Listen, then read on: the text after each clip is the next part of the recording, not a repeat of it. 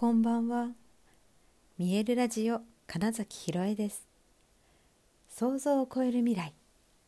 自然はいつも大きな愛で包み込み、真実を伝えてくれる。ネイチャーメッセンジャーをしております。はい、改めましてこんばんは。2022年10月22日、見えるラジオ始まりました。今は東京のお家に戻ってきました。やっぱりね戸隠はね寒かったんだなって東京着いて思いました。東京もね結構みんなね涼しいね寒いねって言ってたりするんだけどいや全然あったかいですね。はい、しかも明日はまた昼間20度超えるらしくていいお天気で。えイベントがあるのでね。あいいお天気い嬉しいねって思ってます。はい。さて今日ね天赦日ということであの天が許す日、うん、何をやってもいいよっていうことだったりそうだなこれからどんなことをやりたいのかみたいなその自分の思いを解き放つといいですよみたいなね、うん、日だったんですけれども空にはね本当にたくさんの大きな竜が、うん、で戸隠はやっぱり、うん、戸隠神社が九頭竜さんの神社なので竜は結構出てきますねやっぱりね。はい。今日のはねなんかすごい朝のは本当に大きくて綺麗でしたね。であのえーと、休憩中にねみんなで外出た時に見たのは、えーと、光ちょうど目が雲の隙間で目ができていてピカーってこう目が光ってるみたいな、うん、姿で。いや美しかったし本当にみんなのことを応援してるんだなっていう感じがしました。ね、なんかこういうこと言うとねそんなことあるみたいな人もいるかもしれないんですがまああのねあの前うんとほら前回にゴングを聞いて竜が見えましたって言った方がいましたよねっていうでどんな風に感じてもいいんですよっていうタイトルの日のラジオで話したりもしたんですけど要は何だろうなそこにあるエネルギーを、うん、分かりやすく例えてと捉えるなら竜だなみたいなことだったりもするので。それがなんか他のものとして感じられる人もいるかもしれないんですよ。うん、これはね本当自由だなと思うんですね。でただただ単に綺麗な雲だなとか空だなとかっていうのでも全然ねおかしいことじゃないですし、うん、なんかそういうのをねあの否定別にしなくてもいいし、えー、自分はそう思わないからといってなんか残念に思うこともないしなんかねそのいうところで誰かと比較しなくて本当にいいのになっていうことをなんかねちょこちょこね、えー、の発言で私が「えそれ必要?」みたいなので結構何て言うのかなうんそこ比べなくて本当にいいのにっていう感覚の部分みたいなので案外人は人他の人のことを気にしてたりうん比べてみたり、えー、だから自分の感覚を信じてあげられなくなっちゃうんだなっていうのは最近ねなんか起こっている感じがします。もっといやなんか独自のもうむしろ誰もそんな表現しないぜみたいなので 自分が感じたことを話せたりすれば私はそれはねあくまで本当に私はそれがいいな好きだなって感じます。だからその人にしか本当にできないことっていうのが垣間見えた瞬間。いやよくそんなこと思いついたねみたいなこととか。でそれが何、うん、て言うのかな。単なる本当にただ単にうーんと表面的に思いついたのではなくって、えー、その人の生き様とかそうだなあとは情熱みたいなこととかと結びついてるあなんか思いついちゃったみたいなのは本当に素敵だなと思って、えー、受け取ることが多いですね。その人にしかないものっていうのをやっぱねご自身で分析とかやっぱしてないといや大したことないよみたいになりやすいんですけどあの皆さんが、えっと日々過ごしていることどんな小さな経験でも他の誰にも体験できないことなんですよね。うん、私よく例え話で言うのが双子であったとしても全く同じに生きることって無理なわけですよ。あの要はね、うんと、全てのな何かが一緒になることはないじゃないですか。えー、服もし同じ服を着ていたとしても同じ服じゃないですよねって伝わるかな？あの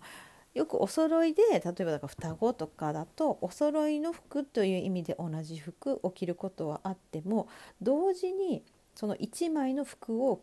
同時に着ることとかはできないじゃないですか。だもうその時点で、えー、絶対違うわけですし、えーと、物を食べたり飲んだりする瞬間とかが全く一緒なわけないですよね みたいなことを言うと本当に、うんと、そういう一卵性の双子だったとしても全く同じには生きることはできないしその時それぞれの肉体が感じていることっていうのはかなり違うんですよね。だから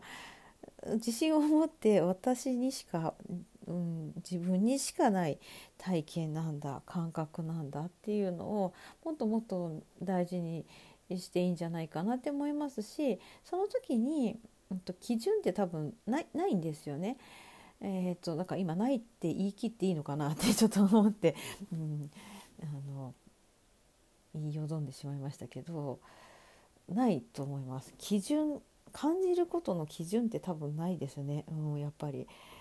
えー、っとだ五感で言ったら、えー、自分の中で優位性があるものっていうのは存在すると思うんです。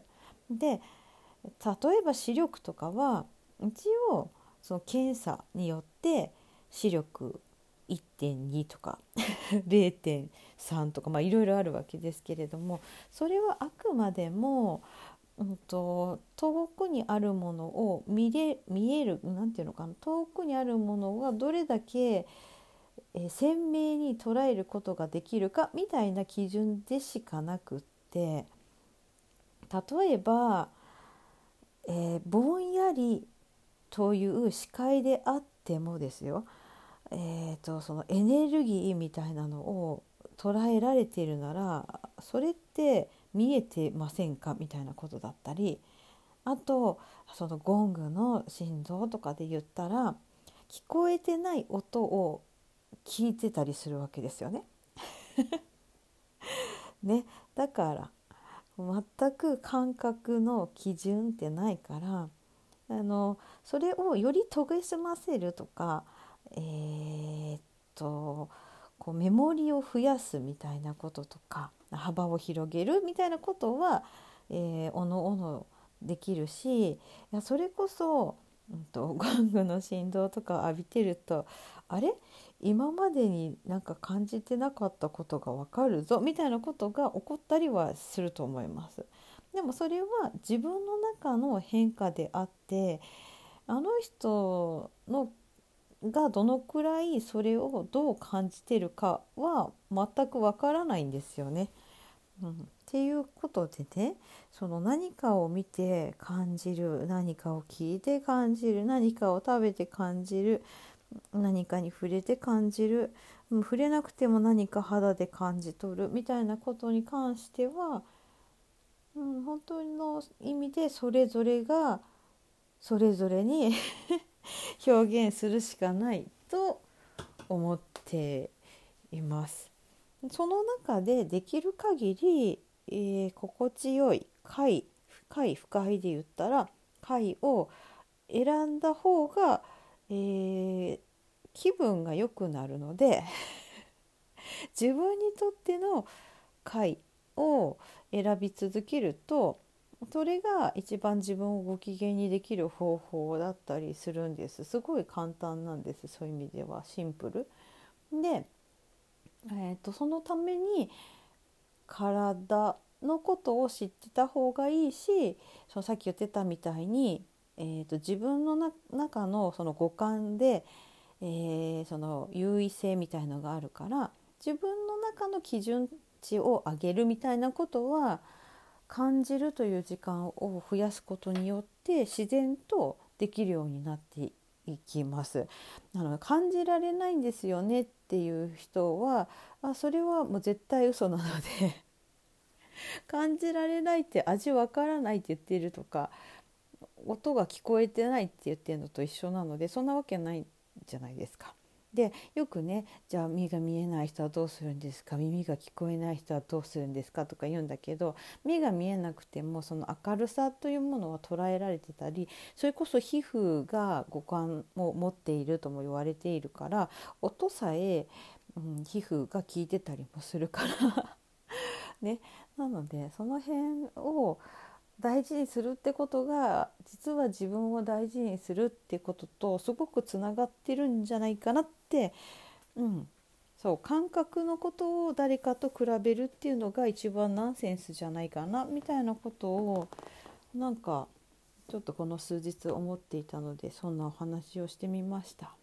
はい、ゴングみんな聞くといいよ。はいということで本日もご視聴くださりありがとうございました。2022年10月22日見えるラジオ金崎ひろえでした。おやすみなさい。